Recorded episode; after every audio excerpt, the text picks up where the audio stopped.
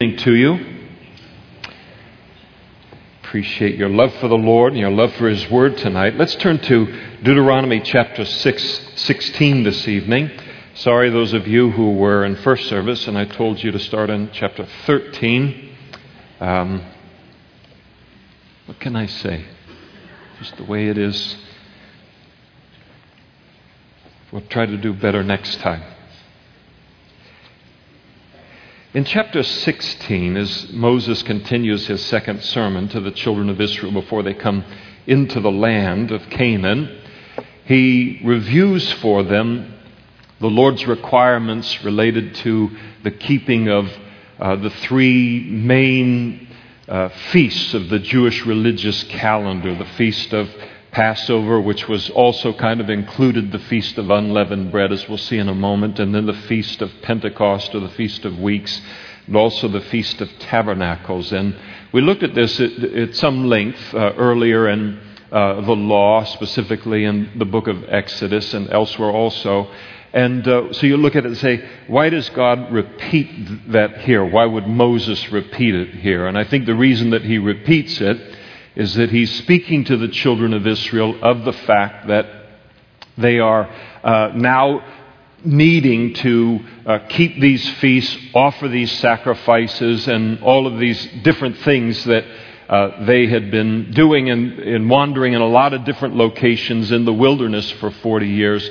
They were now to keep these things at the chosen place, the specified place that he was going to set his tabernacle up, Shiloh, ultimately in Jerusalem, where the temple would also be built. Each one of these three feasts has a single great spiritual theme associated with the feast. And so there is something about these feasts, not just going through the actions of them, but there's some great theme, some great spiritual reality that the Lord was wanting to remind His people of, at least on an annual basis, for them to stop. These feasts were usually leisurely. They didn't like crowded in at, sometime between 7 o'clock and 8 o'clock at night on a weekday after having worked all week. These were blocks of times that He would break out for them to really consider deeply their history with Him and who and what He had been to them. And so these were things that He was wanting them to be reminded of, each one of the feasts. He begins here in verse 16 with the Passover, and he says, "Observe the month of Abib and keep the Passover to the Lord your God, for in the month of Abib the Lord your God brought you out of Egypt by night. And therefore you shall sacrifice the Passover to the Lord your God from the flock and the herd in the place where the Lord chooses to put His name." And so the Feast of Passover lands every year in the Jewish religious calendar somewhere in March or April. It's different than our calendar. And the Feast of Passover was designed to remind the children of Israel of God's great deliverance of them from the bondage of Egypt. We think back on the 10 plagues, those of us who have been around long enough. God flexed His strong right arm. Now you look at what He did to get those people out of Egypt. He got His people out of Egypt. And what it is Egypt is a picture of the world in the Bible, and it speaks to us as Christians and reminds us to celebrate our own testimony of how the Lord worked in our lives with His strong right arm, and He pulled us out of the world. He pulled us out of the bondage of our sin, the penalty that our sin deserved. Paul declares in the New Testament that the Passover, the Jewish Passover, was a picture of Christ. And Jesus declared concerning all of the law and the prophets, He said to the religious leaders, He said, "You search the Scriptures, for in them you think you have everlasting life, but these are they which testify of me." It's all shadows, types, pictures of Jesus. And that Passover, the celebration of the Passover, is that remembrance of how Jesus has delivered us out of the world. In 1 Corinthians chapter 5, verse 7, Paul said, "Therefore purge out the old leaven, that you may be a new lump, since you truly are unleavened bread. For indeed Christ, our Passover, was sacrificed for us." And so they celebrated the shadow. Thankful for the shadow. Praise the Lord for the shadow. how he had delivered them from the bondage of Egypt. But Christ came into the world to save us from the greater bondage of sin. And he's broken that bondage in our life. And we celebrate it not one day out of the year. I hope you celebrate it every day. Thankful for. Don't think too much about what you were, but just enough to say, thank you, Lord, that I'm no longer that. Whatever complaints they may have about me, I'm no longer that. And he has saved us. And of course, we specifically remember this and celebrate this aspect of the Lord, his deliverance of us from our life of sin in the partaking of the Lord's Supper. Then in verse 3, he talks about not eating any unleavened bread during this feast of the Passover. And you had the feast, the Passover was one day, but 7 days, the 7 days that followed the Feast of Passover was the feast known as the Feast of Unleavened Bread. And during those 7 days, the children of Israel would go through their homes under God's command, and they would remove all leaven from their homes. And leaven is a picture of sin in the Bible. And so they would take out all of the leaven out of their houses, so there wouldn't be any leaven in there. And in a response to God's Passover. And the picture that is to us as Christians is that Jesus came into the world not only to provide us with salvation and deliverance from Egypt, not only to provide us with the forgiveness of sins, but also to provide us with the power in our lives to say no to sin in our lives. He's broken the chains of having to live the sinful life that we once lived. And so Jesus saves us not in order for us to now be saved, but continue to live the old sinful life. But the Holy Spirit has now come into our lives to give us the power now to live a life free from sin.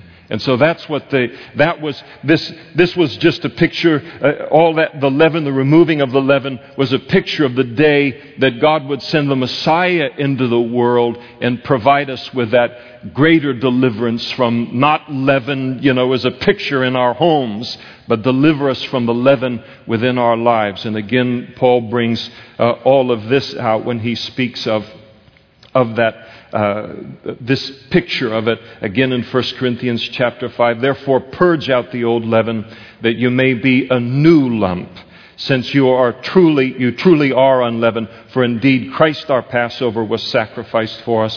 Therefore let us keep the feast, not with old leaven, nor with the leaven of malice and wickedness, but with the unleavened bread of sincerity and truth. And he's speaking in a way that a Jew would understand, and he's saying, all right, God saved us, and let's be thankful for that, but let's not continue to live the old life that we used to live. Let's live the new life of holiness and purity that God has called us to. So Jesus saves us not only from the penalty of our sin, but the power of our sin. Now that's something to celebrate. That's something to say thank you, Lord, for in our hearts and in our lives every single day. Perhaps I'll get an amen out of that. Otherwise, I'll wonder if anyone's experienced that power. You shall eat no leavened bread with it. 7 days you shall eat unleavened bread with it. That is the leaven of affliction, for you came out of the land of Egypt in haste, that you may remember the day in which you came out of the land of Egypt all the days of your life. And no leaven shall be seen among you in all your territory for 7 days, nor shall any of the meat which you sacrifice at the first day at twilight remain overnight until morning. And you may not sacrifice the Passover within any of your gates, which the Lord your God gives you. And here he's saying, now this needs to happen at the place that I choose, ultimately in Jerusalem at the temple, but at the place where the Lord your God chooses to make his name abide. And there you shall sacrifice the Passover at twilight, at the going down of the sun, at the time you came out of Egypt. And you shall roast and eat it in the place which the Lord your God chooses. And in the morning you shall turn and go to your tents. And then 6 days you shall eat unleavened bread. And on the seventh day there shall be a sacred assembly to the Lord your God. You shall do no work on it. Then he talks about the Feast of Weeks. And he said, you shall count 7 weeks for yourself, begin to count the 7 weeks from the time that you begin to put the sickle to the grain. And then you shall keep the Feast of Weeks. We also know it as the Feast of Pentecost. And it's called Pentecost because it always fell 50 days after Passover. So Pentecost, speaking of the 50. And so you shall keep the Feast of Weeks to the Lord your God with the tribute of a free will offering from your hand. So there was to be an offering involved, which you shall give as the Lord your God blesses you. And you shall rejoice before the Lord your God, you and your son and your daughter, your male servant, your female servant, the Levite who is within your gates, the stranger and the fatherless, and the widow who are among you, at the place where the Lord your God chooses to make his name abide. And you shall remember that you were a slave in Egypt, and you shall be careful to observe these statutes. And so the Feast of Weeks, again also known as the Feast of Pentecost, and at this Feast of Weeks, this was a time where the children of Israel celebrated God as their provider. They were just beginning to harvest some of their grain. And they would bring that early part of the harvest and they would offer it to the Lord. They'd bring that corner, they'd cut that section, maybe a corner of a field. They'd bring that to the Lord. And as they're carrying that sheaf of wheat to the Lord, they look out at this sea of wheat and look and say, "Look at how our God has provided for us." And they'd bring that then to the Lord, and they would take in the celebration of this feast, the celebration of the Lord for his provision for them physically.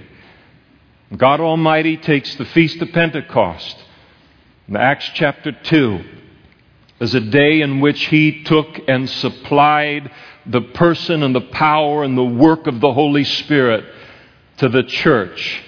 That 120 up in that upper room. And there they were, the Holy Spirit came upon them, giving them the power to live a Christ-like life, no matter where they would go in the world, no matter what opposition, no matter what difficulty, no matter what temptations. And God gave them that power.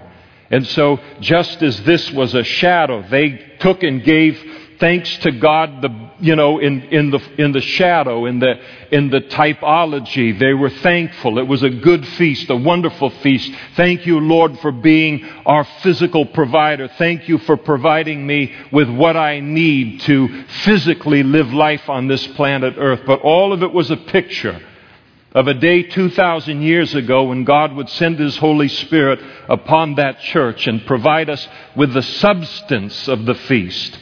The greater thing, the power of the Holy Spirit, the sustenance of the Holy Spirit to live a holy life in this ungodly world. And so we're able to look at this and look at it in a fuller way. But that's what they were celebrating. And then the Feast of Tabernacles, verse 13. And you shall observe the Feast of Tabernacles 7 days, when you have gathered from your threshing floor and from your wine presses. So this would come in the fall, always September, October. And so they've just celebrating it over there. And it would always come after they've brought all the crops in. So we know a little bit of something about this. You farmers, the almond farmers, we've been praying about mold for you, just so you know. The heart for farmers and rain and untimely rain and all these things. We want you to be able to sell those almonds to Europe if that's where you can get the best dollar. And if they won't take them because there's mold on them, we're looking out for you. Listen, I read the Modesto Bee. I know everything about all this stuff. Highly educated. So anyway, what in the world were we talking about? Anyway, so here they are. They bring in all of the flock, crops. So the Feast of Pentecost was looking ahead to the harvest. This one's looking back on. I mean, everything's been brought in. And it was a time for them just to settle down and just take 7 days and say, let's celebrate how good God has been to us. Let's celebrate how faithful God has been to take good care of us. And that's what the feast was. And it was to be a celebration. And you shall rejoice in your feast, and your son, and your daughter, and your male servant, and your female servant, and the Levite, the stranger, and the fatherless, and the widow who are within your gates.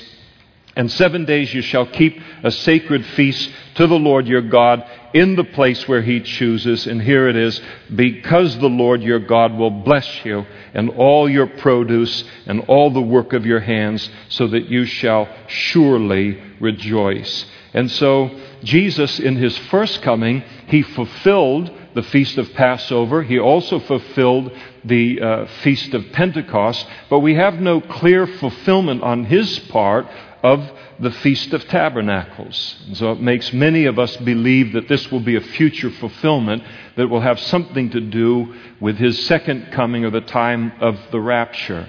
One of the interesting things when you look at the imagery of the Feast of Tabernacles, 15 days before the Feast of Tabernacles began, there would be the Feast of Trumpets, where a trumpet would be blown as a part of that feast. And it's interesting to us, for those of us who think that this may be fulfilled at the time of the rapture of the church, that the rapture is going to be announced, among other things, with a trump of God. And then we as Christians are going to be taken up into heaven. As the Great Tribulation unfolds on the earth, we will be taken up into heaven to enjoy what is called the marriage supper of the Lamb. And it will be a time very much like the Feast of Tabernacles, where we will then look back, not on the previous year, but look back on our entire lifetimes and celebrate how faithful God has been to us.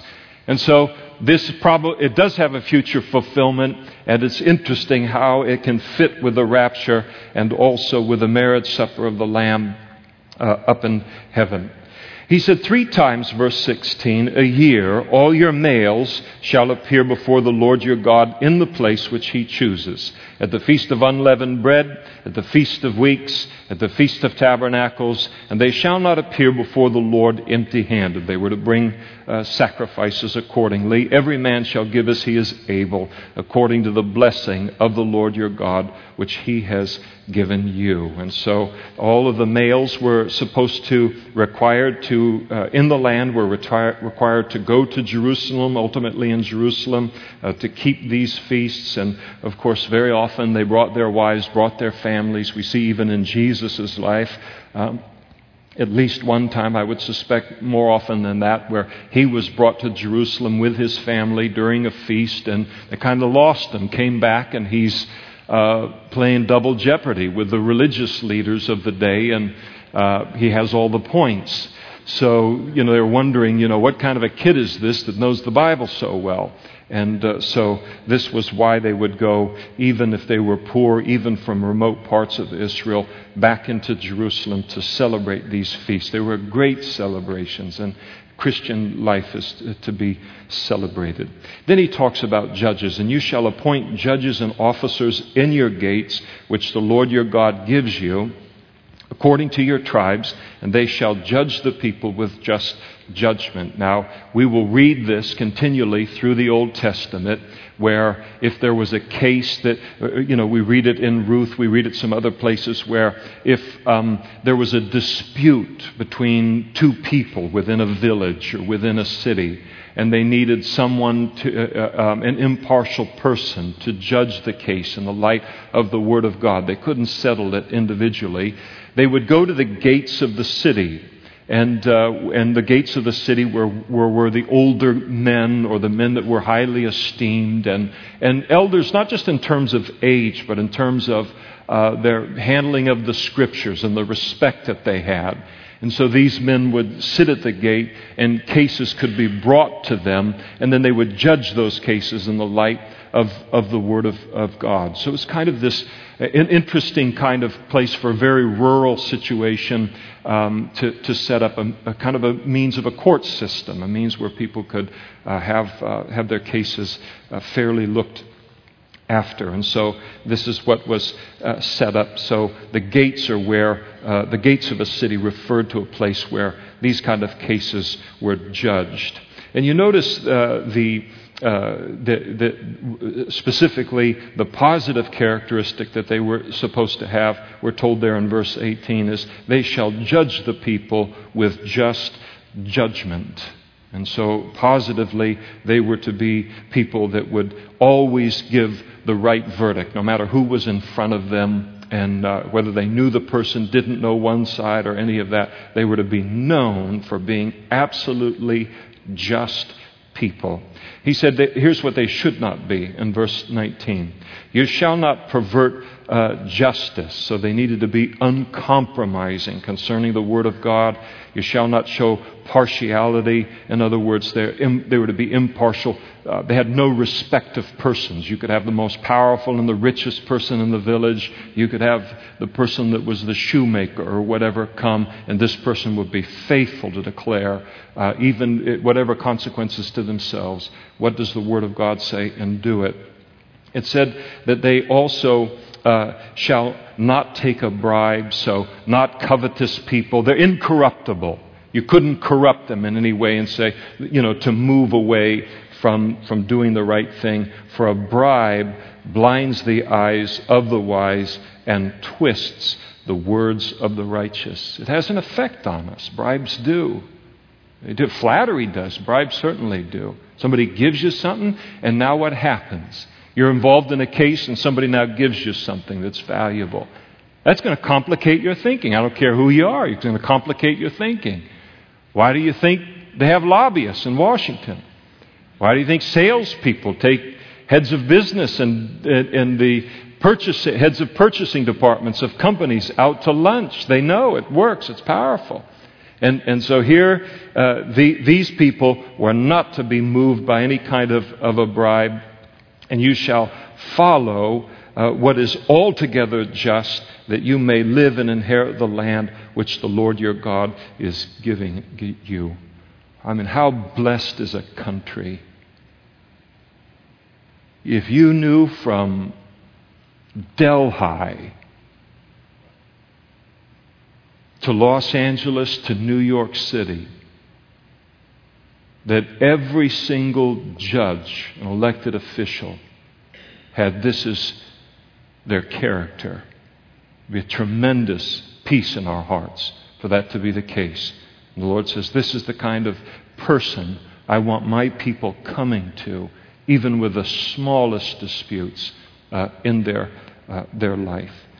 And you shall not plant for yourself any tree as a wooden image, nor near the altar which you build for yourself to the Lord your God. You shall not set up a sacred pillar which the Lord your God hates. And so these are ways that the people of the land worship their idols in Canaan. And God said, I don't want any of that. I want you to worship me my way.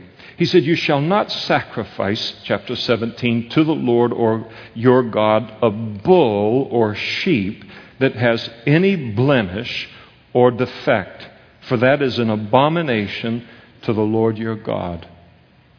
Now, isn't that terrible that the Lord would have to tell us that? Why would he have to tell us that? It's a temptation to keep the best for myself and then to offer the Lord my worst, my leftovers. And the Lord says, if you do that to me, it won't make me happy. If you think you're bringing me an offering and this is going to be something that's a blessing to me, he said, I got a word for it. It begins with A. Abomination. That's how I'll view it. God was always to get their best. And the reason that God demanded their best was everything they had belonged to him. He gave it to them.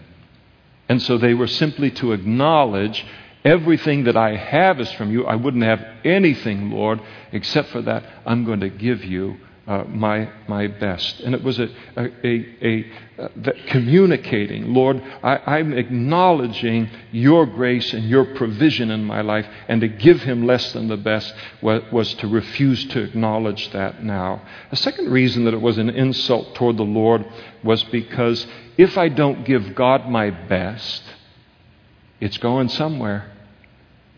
It's not disappearing.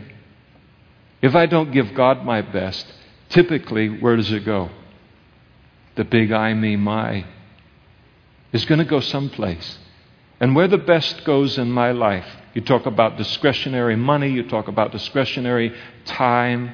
Where the best goes is an indication of what I truly worship in life. You follow the money, follow the time.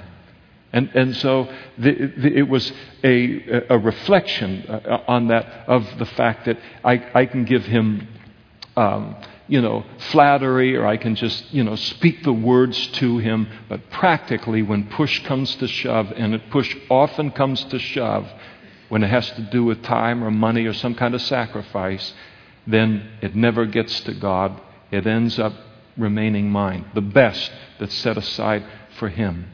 And so the Lord said he didn't want to have people thinking that that was okay, and they could be engaged in the worship of themselves and the worship of materialism and covetousness, and it was no big deal to God. He would just accept anything that we were, any old leftover that we had to give to God. Interesting thing is the Lord warns them, don't do this to me, and they did it, despite the warning. God never, ever warns in his word or commands, except that it's a danger to us. And later on, the last book in terms of the order that it's in our Old Testament, the book of Malachi, the Lord spoke to him when they were just bringing in the lousiest of the lousy. And he said to them, "A son honors his father and a servant his master." He said, "If then I am the father," he said, "where's my honor? If I'm the master, where's my reverence? Where's the respect? Says the Lord of hosts to you, priests who despise my name. Yet you say, in what way have we despised your name?" The Lord said, "You have offered defiled food on my altar." But you say, "In what way have we defiled you?" By saying, "The table of the Lord is contemptible." And the Lord said to him, "And when you offer the blind as a sacrifice, can you imagine it becoming the norm in the nation of Israel to bring their blind animals to offer to God? I mean, why don't they just spit in his face?" But that's what they did. That's how low everybody came before they ended up going into captivity. And the Lord said, "And when you offer the blind as a sacrifice, is it not evil? And when you offer the lame and sick, is it not evil?" He said, "Offer it then to your governor, your worldly rulers. Would he be pleased with you? Would he accept you favorably? Says the Lord of hosts." And so the importance of offering that. Now, in demanding a sacrifice that was without spot and without blemish, the Lord was doing something else that was very, very significant here. Again, having to do with Christ, having to do with the Messiah that he would send. And what he was doing in this is he was planting a seed in their minds that the only sacrifice that is acceptable to him is one that is without spot and without blemish.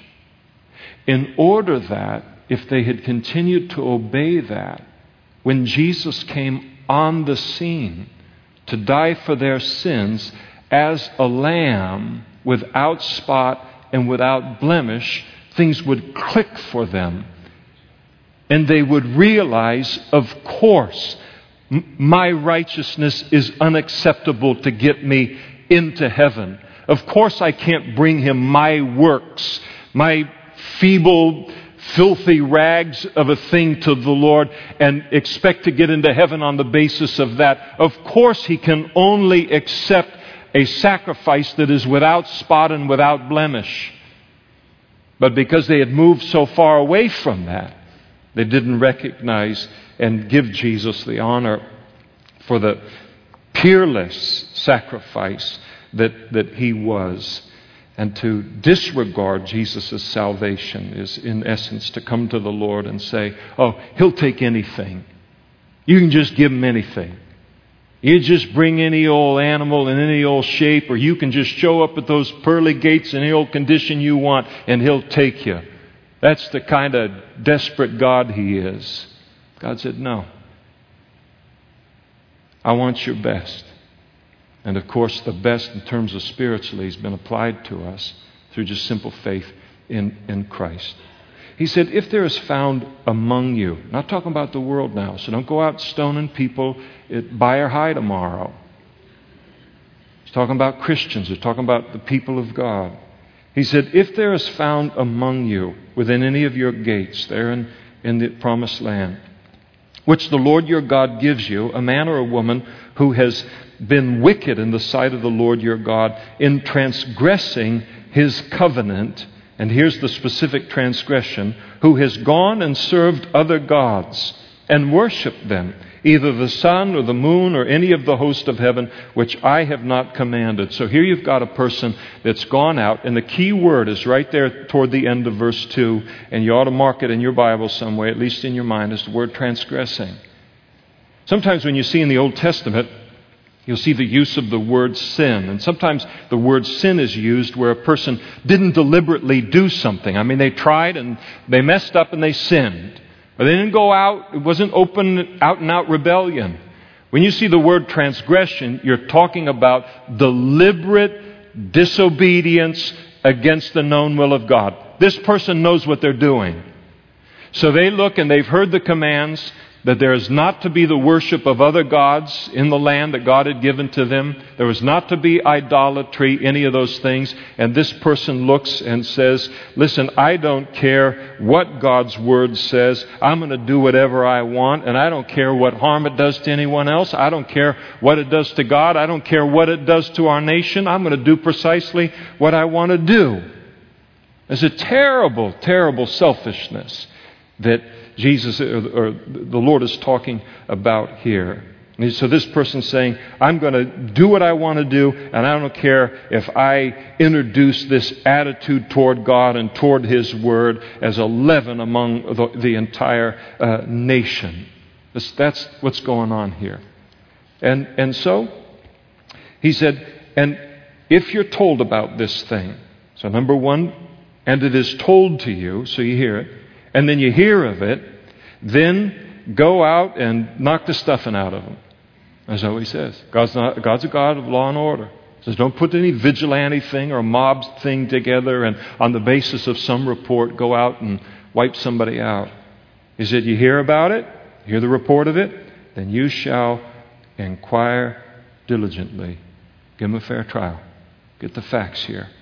And if it is indeed true and certain that such an abomination has been committed in Israel, then you shall bring out to your gates that man or woman who has committed that wicked thing, and you shall stone to death that man or woman with stones. And so it was to be punished by death. You say, wow, that's pretty harsh. Yep. Yeah, it sure is. And the reason it was harsh is because one who worshipped other gods was a danger to the nation of Israel. This person's attitude, I'm going to do this, I'm going to do whatever I want, I don't care how many other people are infected by what infects me. That kind of person threatened the very existence of the nation of Israel, threatening the very purposes of God through that nation. And the highest purpose was to bring Jesus into the world, to bring the Savior into the world, that we might know the forgiveness of sin in this room on this fall night in Modesto, California. The Lord's protecting something all the way down through the ages, right into this room. And idolatry, this very attitude that this kind of person would have ultimately, that idolatry, the worship of false gods, the worship of these idols and things would ultimately destroy Israel. And the northern kingdom of Judah would go into captivity to the Assyrians. The northern kingdom of Israel would go into captivity to the Assyrians. Southern kingdom of Judah would go into captivity to the Babylonians. And they would be destroyed for disobedience, wide scale, to this particular commandment in God's Word. And so the judgment was to be harsh. And even as harsh as the judgment was, it hardly deterred them from doing what they wanted to do. I'll tell you, I think it's better, and I think God's position on it is that it's better to be harsh with a few rather than protect their freedom to sin, even if it leads to the destruction of the nation. That's a real issue that our nation is failing in, where we go overboard to protect the sinful rights of a few. And nobody looks 6 months down the road, 6 years down the road, 60 years down the road. Is there a historical precedence for doing this in human history to see where this leads? And might we need to say no to the sin of some for the sake of the very existence of the nation? As someone has exhorted our nation, said, you ought to find out why they built the walls to begin with before you tear them down, you stupid idiot. That's my addition. But there's none of that. There's none of that. I mean, you're tearing down walls, defenses, things that protect us, our children, our grandchildren, the nation, and they're teared down to protect a handful that are of no value to the nation anyway. I know where it leads. I end up in heaven. That's where it leads for me because of Christ. The Bible, God looked at it and He had better clarity than our judges. He said, no, I'm not going to sacrifice a nation because you got a few people that want to transgress against my law. And whoever is deserving of death shall be put to death on the testimony of 2 or 3 witnesses. He shall not be put to death on the testimony of one witness. Too easy to somebody come and say, I don't like Kyle, I'm going to accuse him of capital crime or idolatry or whatever it is. You had to have 2 or more witnesses in order to bring a conviction. The hands then, if the person was convicted, the hands of the witnesses shall be the first against him to put him to death. You had to throw the first stone. In other words, if you took and you had to be willing to stand behind your testimony. Those 2 or 3 people that brought the conviction had to be willing to stand behind their testimony to such a degree that they would cast the first stone in the stoning. That really forces people to really make sure they've got their story straight and that they saw what they saw and they heard what they heard. And it's good. He didn't want any mistaken things going on here. And so they were to step up, be the first one to throw the stone. This, incidentally, is what Jesus was quoting. So we saw 2 or 3 weeks ago in John chapter 8, when he challenged the religious leaders. They brought the woman that was caught in the very act of adultery and said that Moses' law says she ought to be stoned. And Jesus said, you who are without sin, you go ahead and cast the first stone. And he's quoting this passage to them. And the hands, and afterwards, after these witnesses threw the first stones, afterward, then the hands of all of the people were then to stone the person to death. In other words, the general population of the city wasn't to look at it and say, well, that's somebody else's problem, and I don't want to get involved and make a stand against sin and that kind of a thing, and move away from it. The whole city was to be involved in saying, we stand behind this, we stand against that sin, and we're going to be involved in putting this away, as Moses says here, and so you shall put away the evil from among you. So God's just saying to his people, listen, I want an active participation on the part of my people to make a stand against evil. You look, nations of the world, neighborhoods in Modesto, where a very small group of people, relatively speaking, take control of the nation or take control of the city or take control of the neighborhood because the larger group will not stand up. They don't want to get involved. God said, all right, I'll set up a thing where they can never get a foothold in the city. But it's going to require everyone having a willingness to make a stand against this evil or any kind of evil. If a matter arises that's too hard for you to judge, and so you had these judges in the gates of the city, and they would have cases brought to them, and somebody brings a case, and they hear it, and they go, wow, that's out of my league. I'm AA. That's AAA. I don't know, what in the world would you say to that? And they hear the case and they realize we are not equipped to judge this thing properly. We don't understand the word well enough. We don't know how to apply the word well enough. And he gives some specifics of what might be the thing that would be too hard for them to judge, between degrees of guilt for bloodshed. So they hit a case and they go, man, we're having trouble figuring out whether this is manslaughter or whether it was first degree murder. We've interviewed them 100 times and we can't figure this thing out.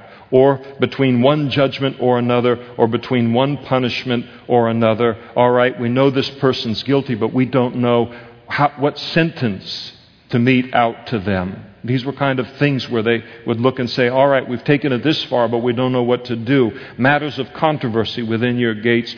Then here's what you do. You shall arise and go up to the place, ultimately Jerusalem, where the Lord your God chooses. And you shall come to the priests, to the Levites who are there, and to judge there in those days. Inquire of them. In other words, tell them the specifics of the case. Let them investigate the case. They knew the word better than anyone, how God's word would apply to it. And then they shall pronounce upon you the sentence of the judgment. So it's great. This was not an appeals court. There was no appeals court system in that early justice system of Israel. It was a thing where they looked and said, all right, we can't figure it out. Let's send it higher up. And they had a structure that allowed for that.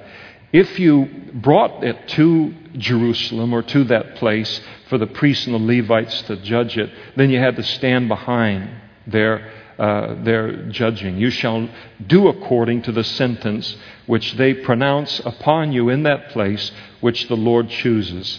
And you shall be careful to do according to all that they order you. In other words, their judgment was binding. Once you involved that higher court, you lost control of the situation. You had to now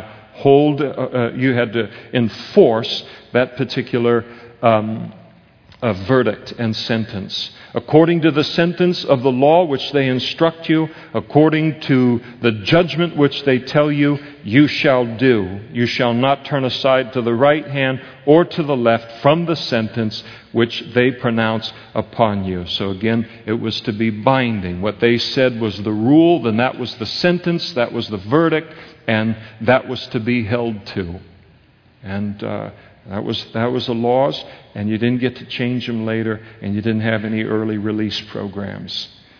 Now the man who acts presumptuously and will not heed the priest who stands to minister there before the Lord your God or the judge, that man shall die. And so you shall put away the evil from Israel. In other words, here you got a person, the priests and the Levites have given the verdict, and the person says, I'm not going to do that. God said, put him to death. Just didn't mess around with it. I don't want that leaven among my people. See, the problem is that if you have, and the problem that God was facing here, is if you have a system of justice, and then you have people who ignore the sentences that are given in that particular process, and they decide, no, I'm not going to heed that, or I'm not going to do that, then what you do is you're going to undermine the whole system of justice. It will devolve into anarchy within the country.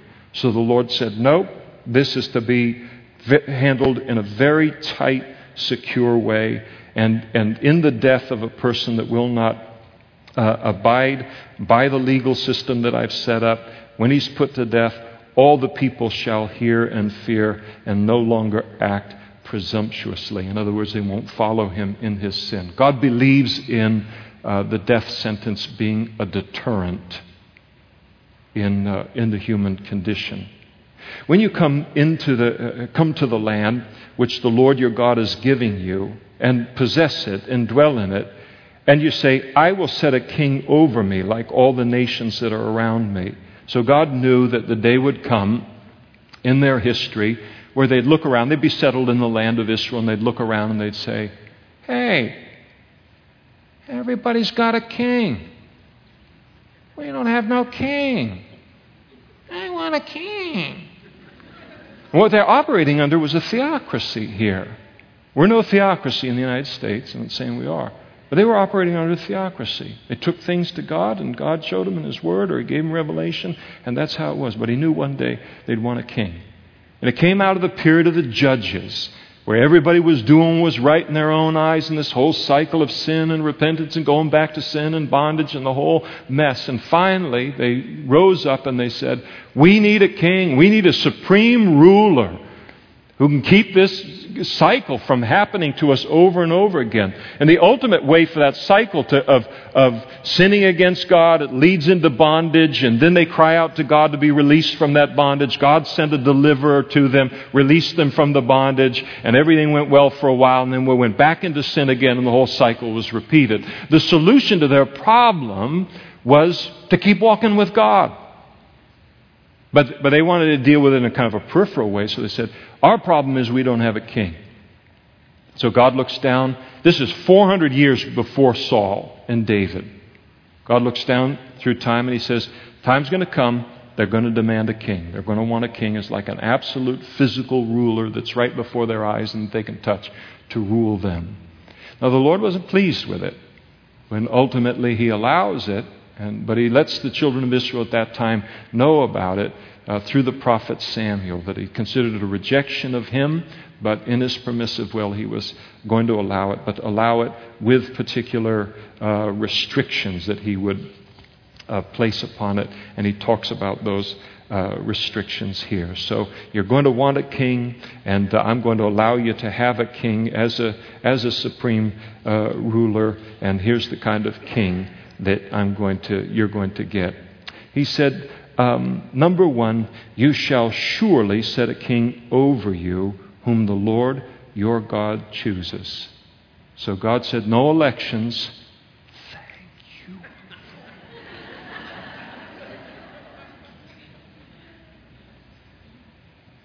No elections. He said, I'll pick the king. Man, how good would that be? You ever look at a ballot and you say, there's 300 million people in this country. This is what ends up on the ballot?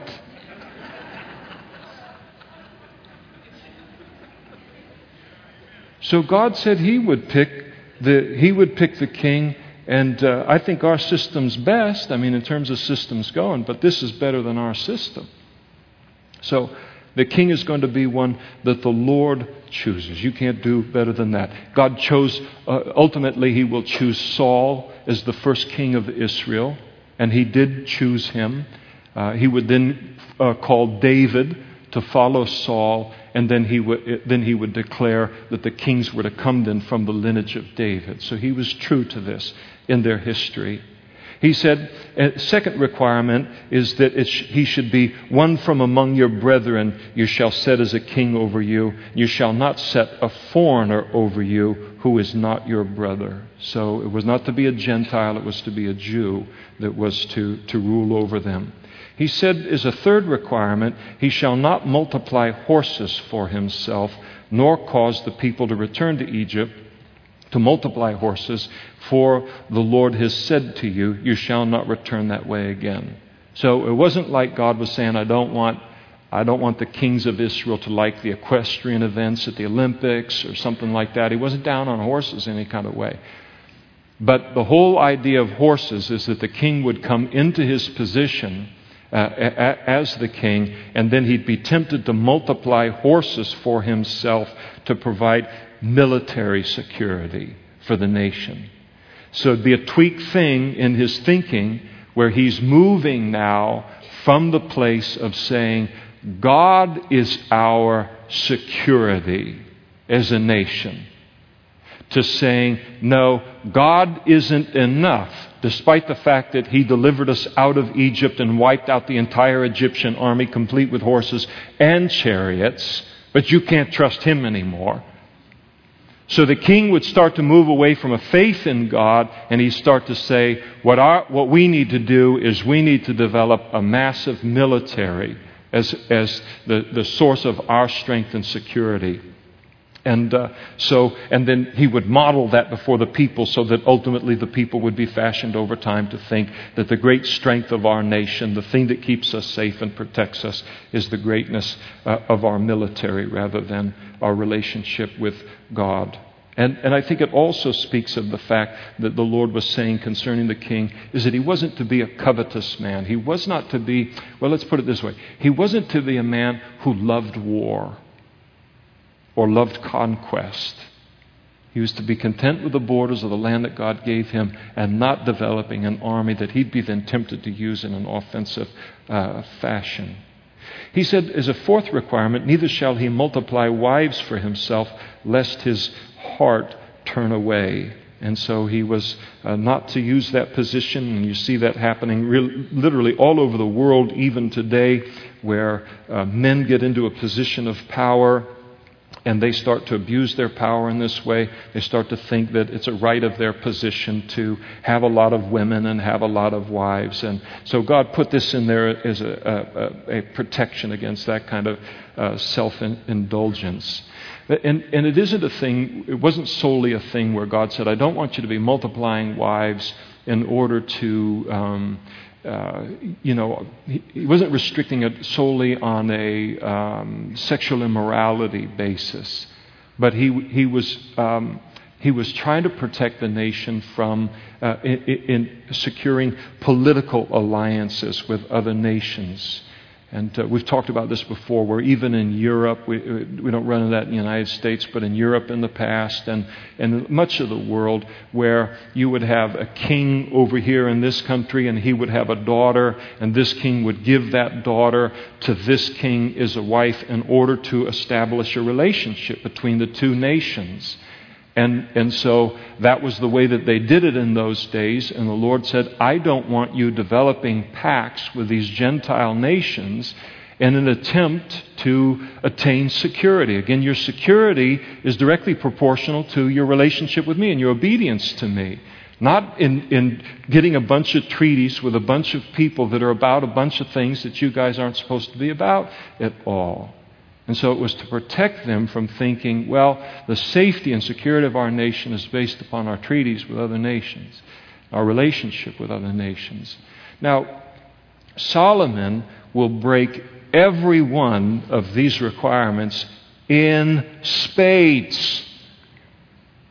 You take a trip to Israel, and you can go to Megiddo, and it's one of the horse cities of Solomon. He bought horses like crazy from Egypt and everywhere, and brought it into Israel. God gave the prohibition, no multiplication of wives. Solomon ended up with 1,000 wives and concubines. Okay, so only I'm stunned. What? I mean, this is not like a marginal disobedience. God didn't have like 60 things that he asked of him. He just had 5 or 6 things. And the problem is I have no doubt he secured many of them for his pleasure. That's nuts, okay? Just got to say it. So he secured, no doubt, some of them for his pleasure. But a lot of them he secured right from the very beginning as a means of establishing security pacts with other nations. King of Egypt sent his daughter to marry Solomon. Solomon married her and then built a house for her. And then what did he do next? He built a temple for her on the Mount of Olives so she could worship her pagan gods in downtown Jerusalem. And then that modeled before the entire nation that paganism and idolatry is okay, because it was modeled from the top. until ultimately the entire nation goes into bondage because of what King Solomon introduced into the nation of Israel. And so God had warned, don't be multiplying wives. He warns elsewhere of the reason, and he talks about it here.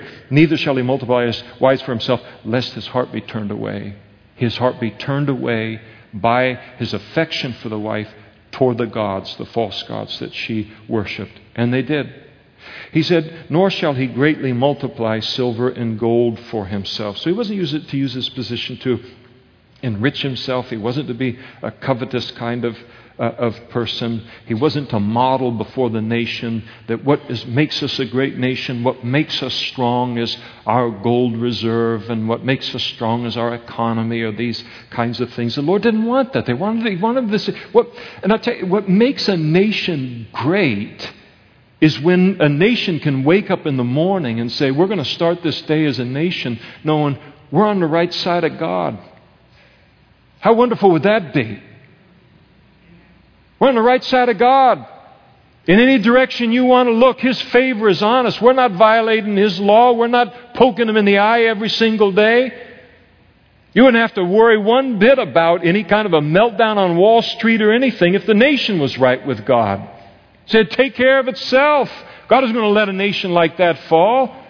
Everybody's anxious because we know we're on the wrong side of God on too many of these things.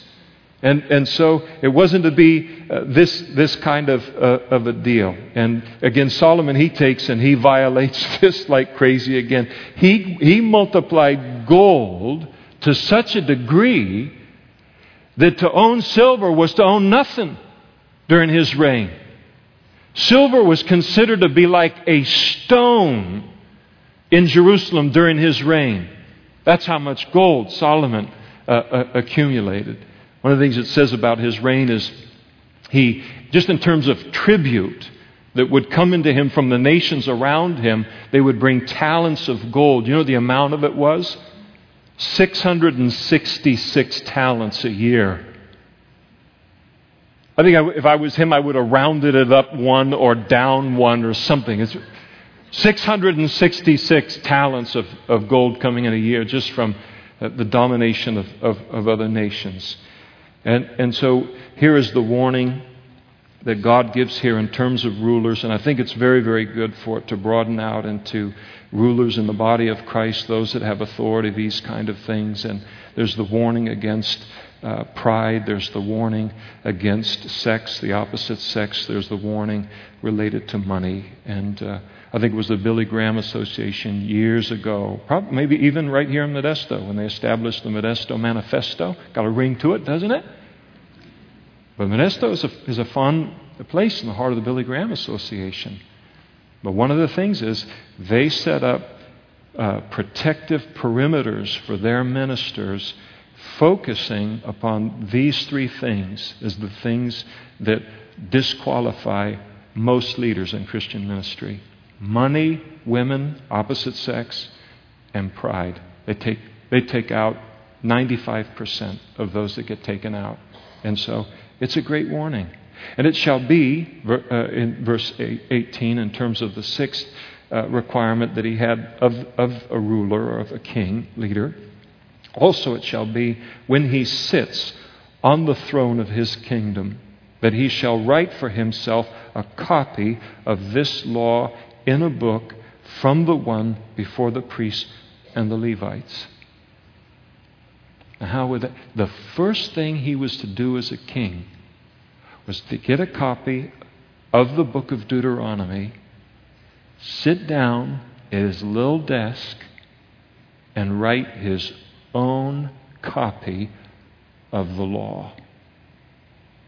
Now that's better than putting your hand on a Bible on Inauguration Day, I'll tell you that. Now you have to know something to copy it. And so God wanted His rulers to be dominated by the Word of God. He wasn't like getting this king and saying, all right, I think I want a king, a ruler over my people, and I'm just going to pick out a really clever one, and I'm going to put him over everybody so that he can, make this nation and what it's supposed to be in the light of his cleverness. This guy didn't have to be anything but obedient. He wasn't supposed to make up any laws or any rules. All he was called to do was enforce God's rules that he had on the book, and the nation would be okay. But he had to know those rules first. So God said, I want you to take and to write this particular, write out the whole book of Deuteronomy, have your own copy to read and read over and over again during the course of your reign. You think about the inauguration of the President of the United States of America. I just might be a little disgusted at the moment. But, you know, we had in the last year or so, there was one of the legislators that got elected, I think it was in Minnesota or something, and he's Muslim, and he wanted to put his hand on the Quran and swear to Allah now to be faithful to his responsibilities. And you look at the whole thing and you say, Dwizzle, dwazzle, dwazzle, vom, time for this one to come home, you know. What world am I living in anymore, you know? So, but you look at that whole Bible thing and you wonder how pleased is God that people put their hand on His Bible when He knows they have no intention of following it in their term. I don't know if He's as excited about that as we are as Christians. I don't want to make any move backwards from our Christian heritage in the culture, but I don't know how much excites Him these days about much of what He sees in the world, and He sees everything. And so He was to make a copy of this law in a book, and it shall be with him. It wasn't to put it on a shelf in the living room in a mansion that had 125 rooms. How many of you read the newspaper today? Aaron Spelling's wife is selling their house. 123 rooms. I'm going to get my bid in. How'd you like to mow the lawns associated with that thing? 50-some million square feet. I don't know what the thing was. And then I saw the price and I knew I couldn't bid on it. 150 million. I'd have to sell all of Modesto to be able to. So it wasn't to end in some obscure place. He was to keep it with him. And notice what he was to do with it. He shall read it all the months of his life. Oh. He's to read it every day, all the days of his life. That, as a reason word, he may learn to fear the Lord his God. No one can rule properly who does not fear God. And also to be careful to observe or obey all the words of this law and these statutes. That, another reason word, his heart may not be lifted up among his brethren. This Bible is a mirror, the Bible says.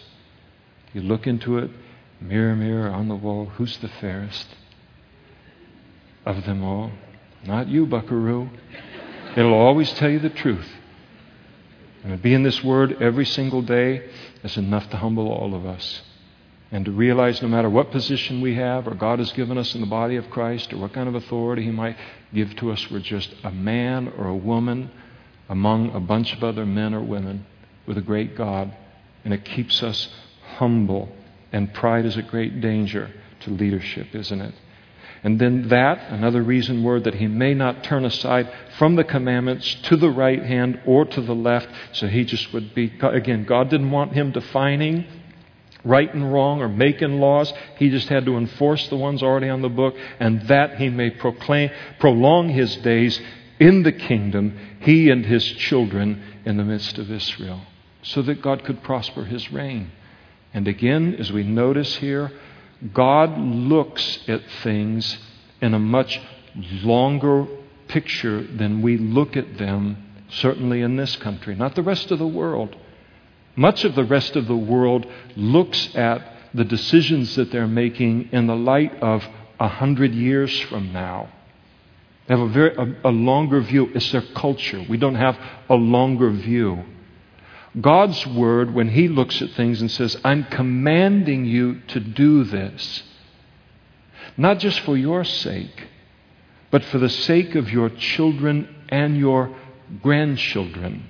Doing right here will have a lasting effect upon the people around you and whoever's been you've been put over as in your sphere of influence. And the Lord's always looking longer on things. And one of the things that it tells me, and we'll close with this chapter tonight, but when you look at this as he's talking about the qualifications of leaders, to God, it was all a matter of character. The big issue for him was character. I don't see anything about SAT scores. I don't see anything about their IQ. Now, I think it's good to have leaders. I'd rather have a smart leader than a dumb one if I'm going to be given a choice purely on that level. I like them to be able to see the big picture and be able to figure things out, look down the road a little bit, not have big, gigantic blind spots in their decision-making. So I'm not saying that isn't important. It's just not the most important thing. The most important thing to God is their character, because he can supply everything else to godly character. But godly character is what we bring or we don't bring to God. And you see even, today and always whenever it's an election and these seasons. And when are we not in an election? I mean, November will come and they're going to start running for 2012. It just never stops the way the whole thing is gone. But this idea that character really doesn't count. We really need, we got to have power and they got to be wealthy and they've got to, have this intelligence and this position and all. But, if you have wealth and power and you have intelligence and it's absent and it's not coupled with character, then you will just use that intelligence, that power, that influence to advance corruption. That's what you'll do. And a person with character won't do that. And so you look at the kind of the quality of a nation that is produced when you have this kind of a leader, a person that cares about character. And then you look at the quality of a nation that is produced when they despise these kind of things in their leaders. And it produces two entirely different kinds of countries. One you want to live in, and the other you don't want to live in. And so God is smart. Smart once again. And Solomon would violate every one of these commands. He had the whole thing where we look at Ecclesiastes. By the way, I know I'm over time, so just relax. Doesn't help you, but at least I know it. But in terms of the Word of God, he abandoned that. Remember in Ecclesiastes, I'm going to find the meaning of life under the sun, under the S-U-N. I'm jettisoning the Word of God, that whole deal. I'm going to find out what the meaning of life is independent of God. I mean, he violated every single one of them. And then what happened at the end of his life? Came back to God with his tail between his legs. Praise the Lord, you can come back to God with our tail between our legs, if we're forced to learn the lessons the hard way. But unfortunately for Solomon, and it's kind of the soberness of having these kind of positions, he did actually sow the seeds for the destruction of the nation of Israel and their captivity because of his deliberate violation of these requirements of the king. Let's stand together, and if the worship team come forward, we'll close up this evening. Pick things